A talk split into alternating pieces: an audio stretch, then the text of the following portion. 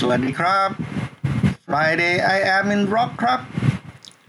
พอดแคสต์ที่จะนำเสนอเรื่องราวดนตรีร็อกและ heavy metal ในยุค 60 ถึง 80 เป็นหลักนะครับ วันนี้ผมจะนำเสนอเรื่องราวของ b r a c e Bailey นักร้องนำที่อยู่ถูกที่แต่ผิดเวลาของ Iron Maiden น่าเสียดายนะครับ คนดีมีความสามารถ แต่ว่าเขาต้องมาแทนที่ Bruce Dickinson ซึ่งสร้างมาตรฐานไว้สูงมาก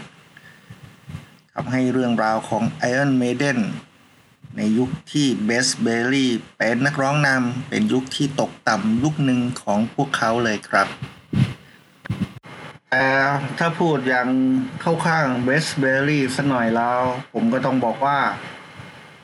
ความตกต่ำของ Iron Maiden นี่มันก็เริ่มฉายแววตั้งแต่เข้าทศวรรษที่ 90 นะครับ คือตอนปี 1990 นั้นอัลบั้ม No Prayer for the Dying ที่มีบรูซดิคินสันเป็นนักร้องนำประสบความสำเร็จ ก็ตามสมควรที่วงดนตรีระดับ Iron Maiden จะประสบความสำเร็จได้แล้วครับ คือต้องบอกอย่างนี้ครับ ในทศวรรษ80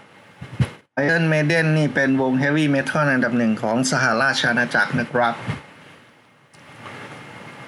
ผมพูดแบบนี้วง Judas Priest อาจจะไม่พอใจ แต่ถ้าเราวัดกันที่ยอดขายยอดจำหน่ายอัลบั้ม พูดถึงการขึ้นอันดับสูงๆ ในตารางจัดอันดับของสหราชอาณาจักร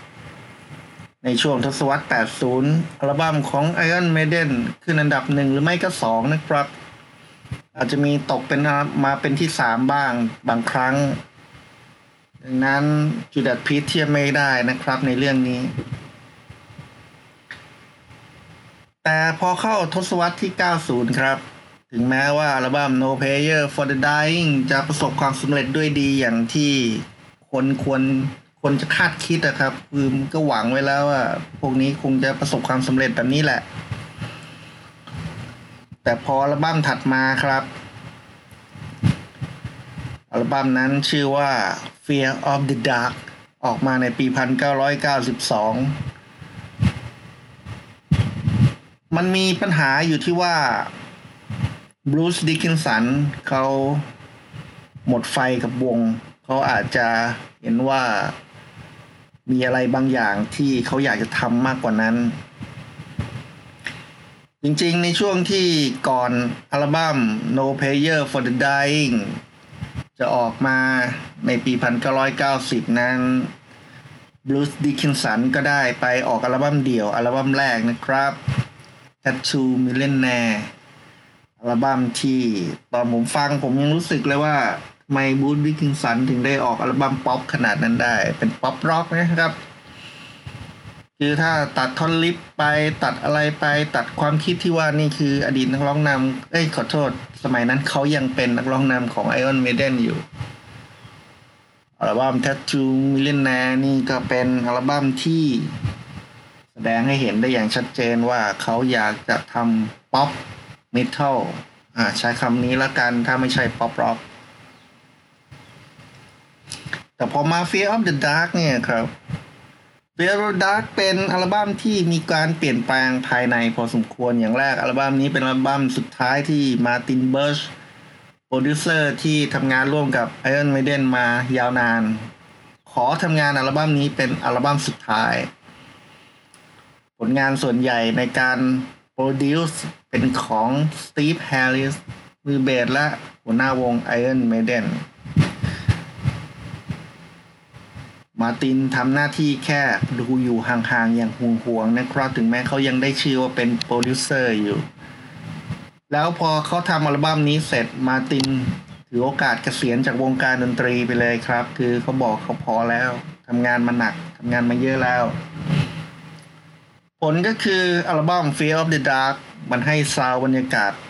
มนมนมืดมืดมากกว่าเดิม แต่แน่นอนมันยังเป็น Iron Maiden แหละครับ มันไม่มีทางเป็นอย่างอื่นไปได้ แต่ที่แย่กว่านั้นคือในปี 1992 ที่ Fear of the Dark กำลังวางจำหน่ายอยู่นั้น มันเป็นยุคขาลงของวงการดนตรีเมทัลแล้วครับ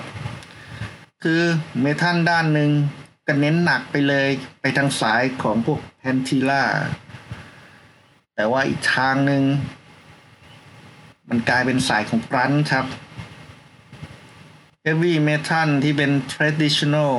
ในยุค 80 ในสมัยนั้นก็ล่วงโรยไปตามวันเวลา Iron Maiden ไม่สามารถจะออกทัวร์ยาวนานเป็นปีได้อย่างเดิมครับ บัตรคอนเสิร์ตขายไม่ดีเท่าเดิม อย่างตอนทัวร์อเมริกาเนี่ย ถ้าเป็นในอดีต ไม่มีทางต่ำกว่า4เดือน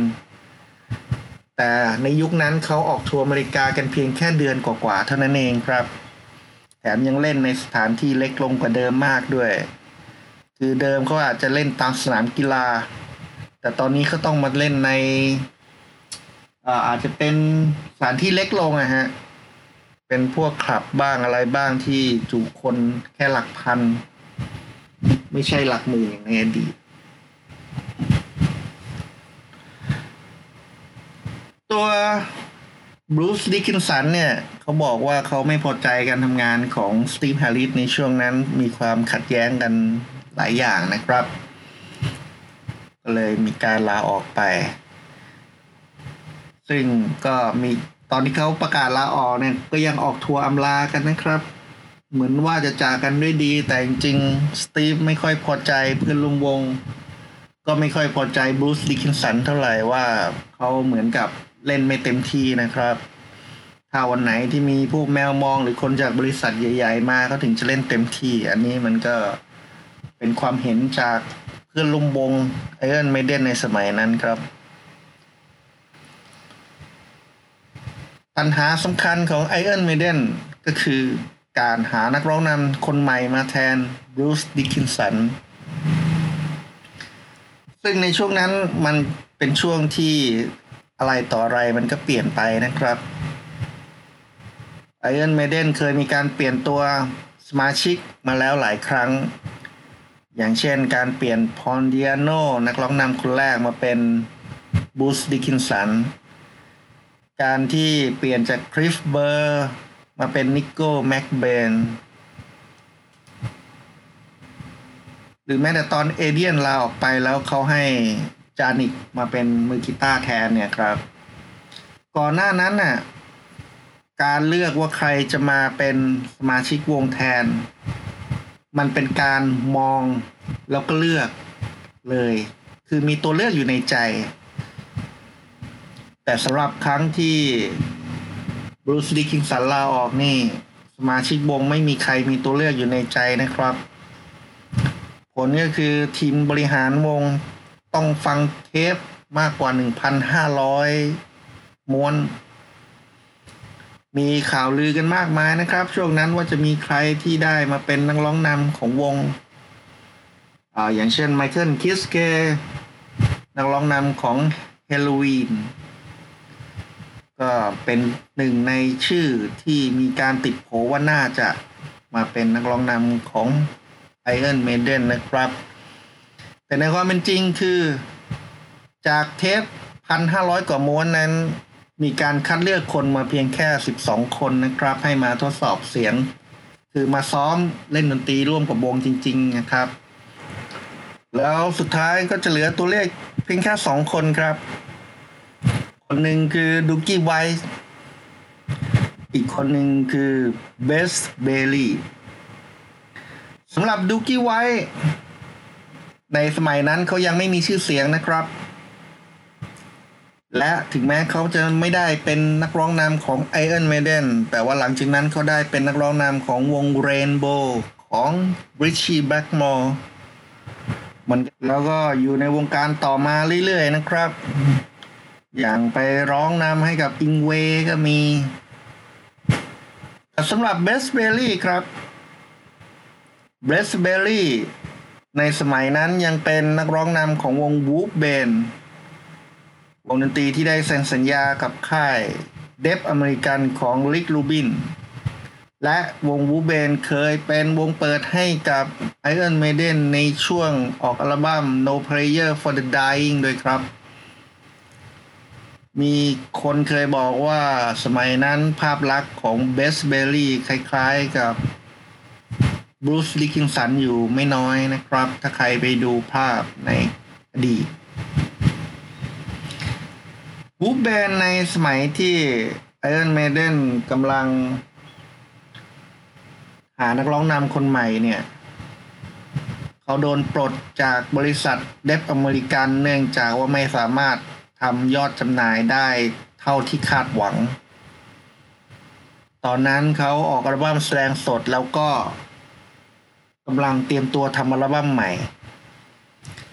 ซึ่งในระหว่างที่ทำอัลบั้มใหม่นั้นนะครับ เกิดปัญหาขัดแย้งกันคือ Blaze มองว่าสมาชิกวงพยายามทำเพลงออกป๊อป ซึ่งไม่ใช่ทิศทางที่เขาอยากจะท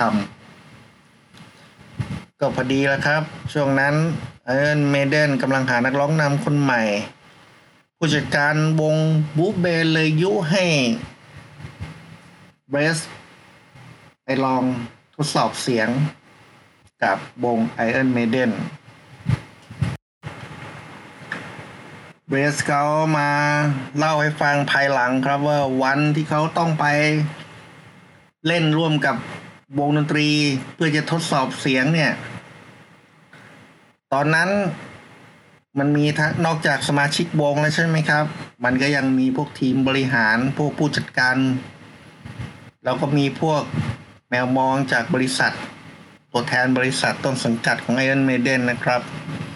คือทุกคนที่เกี่ยวพันกับวงอะต่างก็แวะเวียนมาดูทั้งนั้นจนทำให้เขารู้สึกว่ามันกดดันจนไม่มีความเฮฮาใด ๆ ทั้งสิ้นนะครับ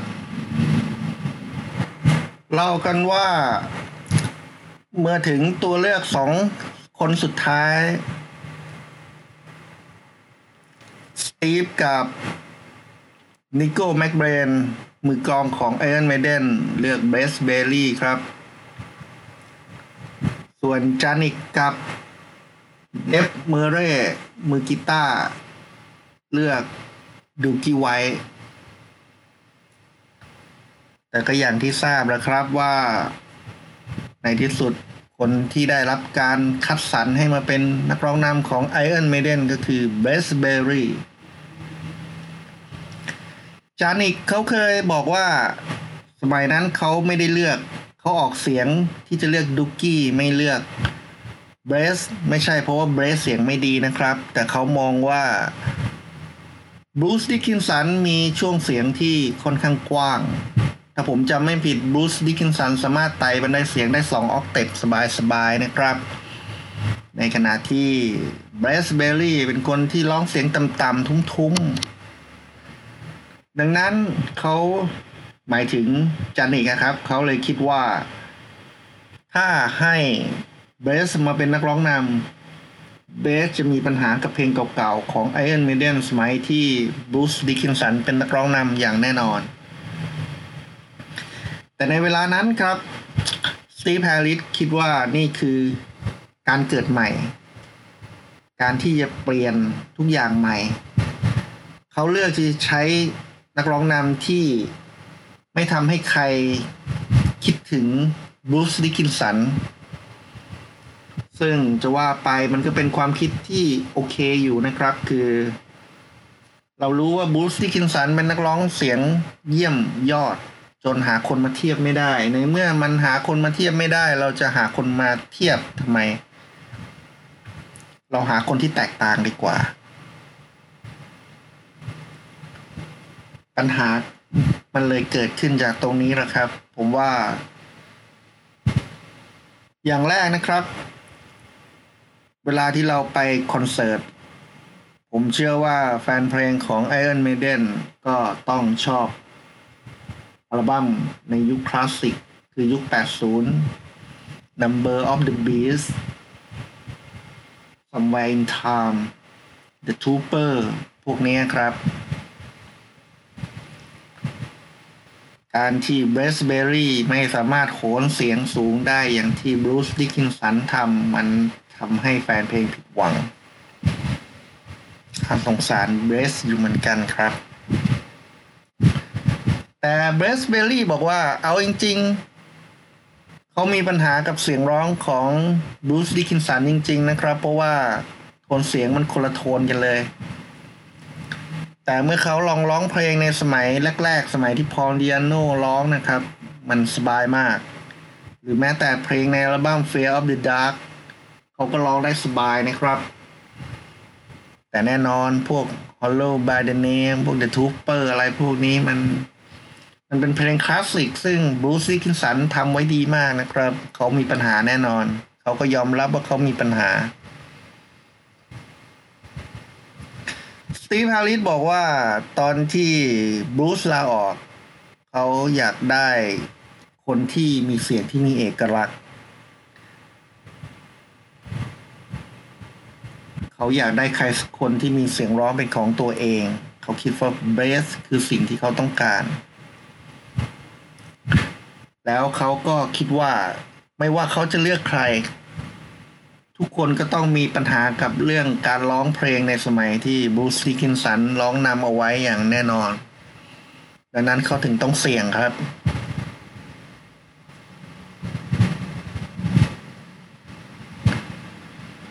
แต่สิ่งที่ตามมาก็คือ อันนี้เล่านอกเรื่อง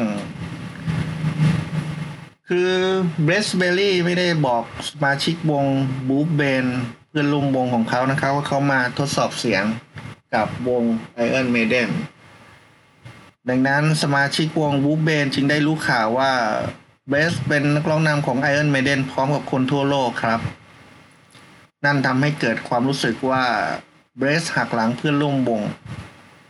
แล้วก็ทำให้ทั้งสองฝ่ายไม่คุยกันเป็นเวลาร่วมทศวรรษสองทศวรรษนะครับ กว่าจะกลับมาคืนดีกันได้ มีคนออกมาบอกว่า ในหนังสือของ Mick Wall นะฮะก็บอกว่า Rod Smallwood ผู้จัดการวง Iron นี่แหละครับ ผู้จัดการวง Iron Maiden นี่แหละครับ ขอร้องแกมบังคับ ให้สมาชิกให้คนที่มาทดสอบเสียงกับ Iron Maiden ทุกคน ห้ามนำเรื่องนี้ไปบอกใครให้เก็บเป็นความลับ จนกว่าทาง Iron Maiden จะประกาศว่าใครได้เป็นสมาชิกวง อันนี้ก็ บอกไว้ให้เป็นมุมมองอีกด้านหนึ่งนะครับ ว่ามันมีเรื่องแบบนี้อัลบั้มแรกที่ b r e s b e l l y มาเป็นนักร้องนำให้กับ Iron Maiden ก็คือ The X Factor ความจริง The X Factor เนี่ยมีซิงเกิลนำร่องที่ออกมาก่อนคือ Man on the Edge นะครับ เพลงนี้น่าสนใจเพราะว่า เป็นเพลงที่ b r e s b e l l y ร่วมประพันธ์ด้วยนะครับ เขาบอกว่าเขาเป็นคนคิดเพลงนี้ร่วมกับ Janick เขาบอกว่าวันที่เขาเอาเพลงนี้ไปนำเสนอให้ Steve Harris ฟังที่บ้าน มันเป็นเหมือนกับความตื่นเต้นเร้าใจอย่างประหลาด จะบอกว่าประหลาดไหมก็คงไม่นะฮะ เพราะว่า คือถ้าเทียบบารมีแล้ว Blaze Bayley ก็คือนักร้องนำที่ไม่ประสบความสำเร็จ ไม่ค่อยมีชื่อเสียงคนทั่วไปแทบไม่รู้จัก แต่ Steve Harris คือผู้นำวง Iron Maiden Blaze เล่าว่าวันที่เขาเข้าไปที่บ้านของ Steve Harris นะครับ ทันทีที่เขาก้าวเข้าไปในห้องรับแขกของ Steve Harris ทุกคนทุกแห่งมันจะมีอะไรบางอย่างที่บอกเขาว่านี่คือ คนจากวงดนตรีที่ประสบความสำเร็จระดับโลก บนผนังมันก็จะมีพวกแผ่นเสียงทองคำแผ่นแพลตตินัมจากทุกประเทศทั่วโลกนะครับ ที่ Iron Maiden เคยได้รับมาประดับ มีรูปภาพมีอะไรสักอย่าง วางอยู่ไปทั่ว เพื่อจะบอกว่านี่คือบ้านของนักดนตรีที่ประสบความสำเร็จมาก ๆ และเป็นคนที่ประสบความสำเร็จในระดับโลก ดังนั้นเมื่อตอนที่สตีฟแฮร์ริสบอกว่าเขาชอบเพลง Man on the Edge แล้วมันจะได้อยู่ในอัลบัม้มเขาจึงถือว่านี่คือความสำเร็จในชีวิตของเขาเหมือนกันนะครับเรื่องนี้ แต่ปัญหาของ The X Factor เนี่ย มันมาตั้งแต่ช่วงทำอัลบั้มแล้วครับ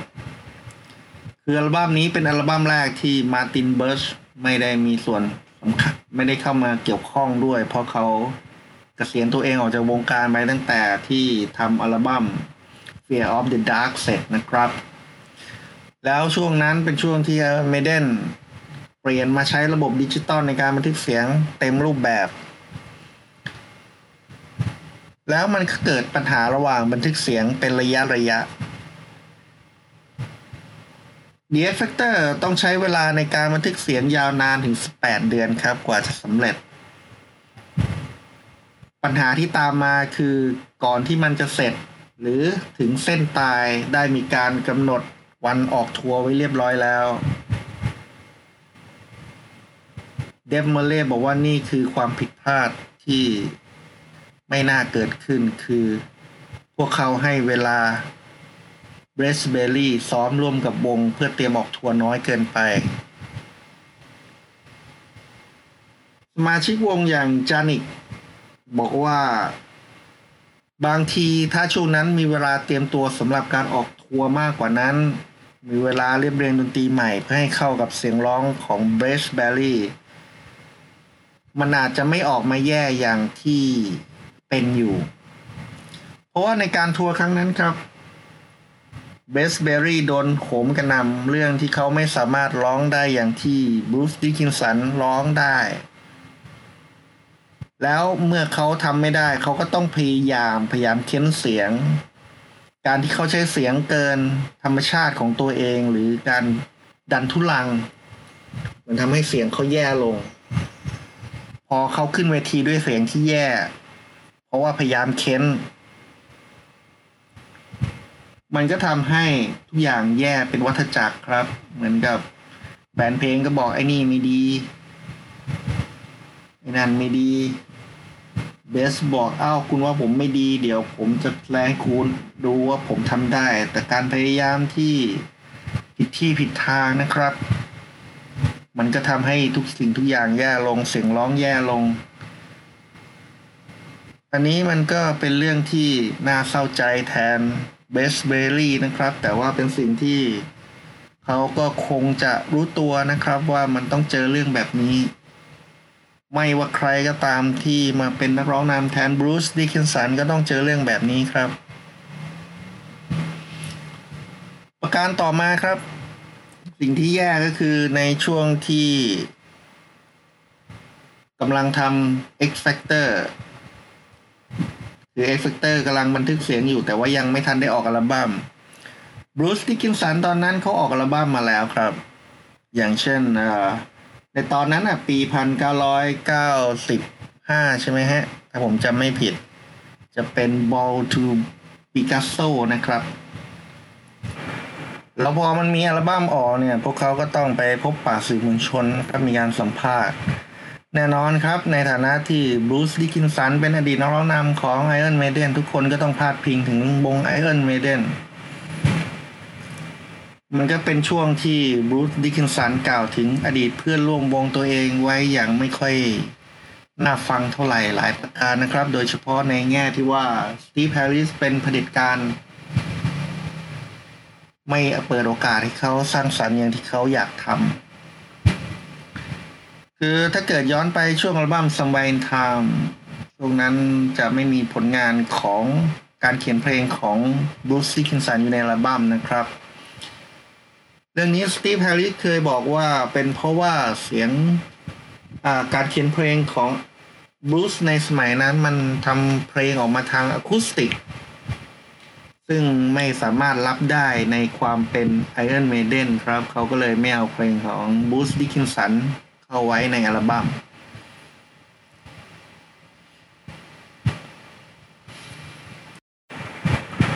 แล้วเมื่ออัลบั้ม The X Factor มันไม่ประสบความสำเร็จอย่างในอดีตนะครับ คือในสมัยนั้นตอนที่ The X Factor ออกอัลบั้มมาใหม่ ๆ มันขายได้แค่หลักแสนเองมั้งคะในอเมริกา ถ้าผมจำไม่ผิดนะครับ คือไม่ถึงหมื่นอ่าไม่ถึงแสนนะฮะ อาจจะหกเจ็ดหมื่นมั้งฮะบรูซดิคินสันก็เลยได้ทีครับบอกว่าดูดิอัลบั้มใหม่ของ Iron Maiden ขายได้แค่นี้เอง ในขณะที่เวลาช่วงเวลาเดียวกันอัลบั้มเก่าๆสมัยเขาเป็นนักร้องนำมันขายได้ประมาณสี่ห้าแสนแผ่นครับ มันเลยเป็นเหตุผลว่าทำไม เขาถึงต้องออกจากวง เพราะตอนนั้นวงมันห่วยจนเขาทนไม่ไหว ประมาณนี้แหละครับ ผมจำถ้อยคำแบบเป๊ะๆไม่ได้ดังนั้นปี 1995 จึงเป็นปีที่ Iron Maiden ค่อนข้างจะเจอเรื่องหนักหน่วงอยู่พอสมควร แต่ในความเป็นจริงแล้วช่วงนั้นเป็นช่วงที่วง Heavy Metal รุ่นเก่าๆ ต้องเผชิญกับความยากลำบากในการ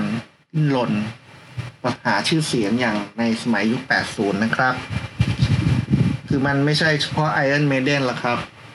หลายๆวง อย่างเช่นมอริครู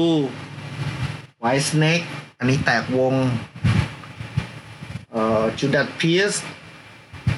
ก็มีปัญหาเพราะว่าเขาเปลี่ยนนักร้องนำจาก Rob Halford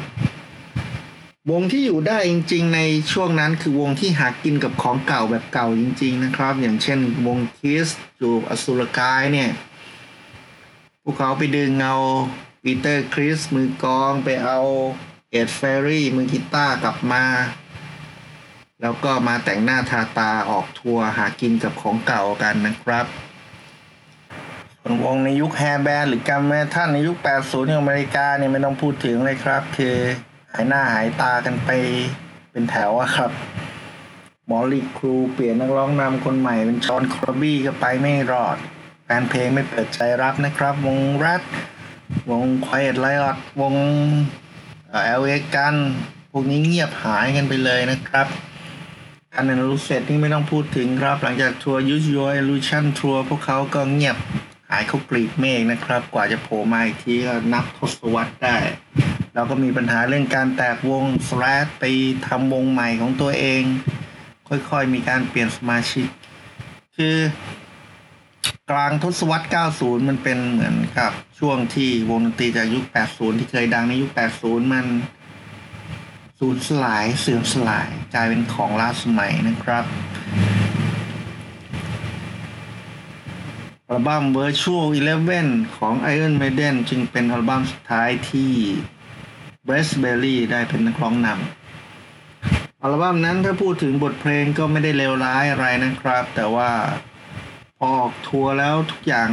มันผิดไปหมดนะครับแฟนเพลงก็ผิดหวัง คือทุกอย่างมันมันไม่ใช่ในสิ่งที่แฟนเพลงเขาอยากได้อยากเห็นนะครับ อันนี้ก็ต้องทำความเข้าใจว่า บางทีแฟนเพลงอย่างพวกเราเนี่ย มันก็เอาใจยากกันเหมือนเกินเหมือนกันนะครับ จนกระทั่งมกราคมปี 1999 สมาชิกวง Iron Maiden จึงขอร้องให้ b e s t b e l l y ออกจากวงนะครับ คือเป็นการขอร้องให้ออกจากวงโดยที่ทางวงก็ไม่ได้หานักร้องนำคนใหม่มาแทนนะครับ แล้วก็ Ross Smallwood เป็นคนออกไอเดียนะครับว่า ขอให้ Steve Harris ไปเจรจาคืนดีกับ Bruce Dickinson ซึ่งก็นำมาสู่การ reunion ของวง Iron Maiden ในยุคที่ Bruce Dickinson เป็นนักร้องนำอีกครั้งนะครับ สำหรับผมแล้ว Blaze Bayley เขาเป็นนักร้องนำที่เสียงดีมากคนหนึ่ง ผมก็ชอบ Man on the Edge แต่ละบั้ม Virtual Eleven ก็นี่ซาวมันเปลี่ยนจาก Iron Maiden สมัย 80 ไปพอสมควรนะครับ ถึงแม้ว่าถ้าเรามองพัฒนาการจาก Fear of the Dark ซึ่งเป็นอัลบั้มที่บูทิงสันร้องเป็นอัลบั้มสุดท้ายก่อนออกจากวงเนี่ย มาจนถึงอัลบั้ม The X Factor มาจนถึงอัลบั้ม Virtual Eleven มันก็มีพัฒนาการที่เราเห็นได้ชัดว่านี่คือทิศทางที่ Iron Maiden อยากจะไป เพลงที่ Iron Maiden ทำออกมาในอัลบั้ม The X Factor กับ Virtual Eleven ก็เป็นเพลงที่เข้ากับดนตรีเข้ากับเสียงร้องของ b r e s t Berry นะครับ แต่ปัญหาหลักๆ คืออดีตอันยิ่งใหญ่ของ Iron Maiden ไม่ใช่เรื่องเล่น ๆ ครับ การที่ b r e s t Berry ไม่สามารถเติมเต็มบทเพลงของ Bruce Dickinson ได้ การที่แฟนเพลงไม่ยอมรับ การที่ออกทัวร์แล้วไม่ประสบความสำเร็จ ทุกอย่างมันถาถมมา แล้วมันก็ต้องบอกว่า ทุกคนลงความเห็นว่าเบสเบอรี่คงต้องออกจากวง อันนี้ก็ ผมก็ไม่รู้จะพูดอะไรนะครับ เพราะว่ามันก็เป็นเรื่องทางทางอาชีพจริง ๆ ว่า ในเมื่อเรารู้ว่าสิ่งหนึ่งที่เราเลือกมันไม่เข้า มันมีปัญหามันก็ต้องแก้ไขสตีฟแฮร์รี่คงจะตัดสินใจดีแล้วล่ะครับ อันนี้พูดแบบเข้าข้างเต็มที่นะฮะ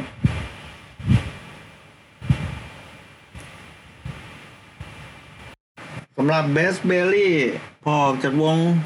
Iron Maiden เขาก็ไปทำวงของตัวเองนะครับ ชื่อวง Blaze ซึ่งก็